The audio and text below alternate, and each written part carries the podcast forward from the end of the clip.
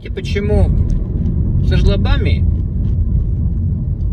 не стоит водиться и держаться от них как можно дальше?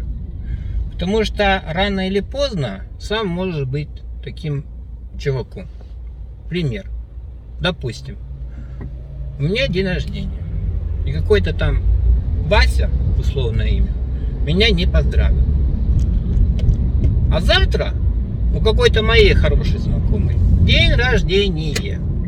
А я думаю, так, меня Вася не поздравил, что я буду свою хорошую знакомую поздравлять. Вот, короче, скатываешься до такого состояния, как этот друг Вася.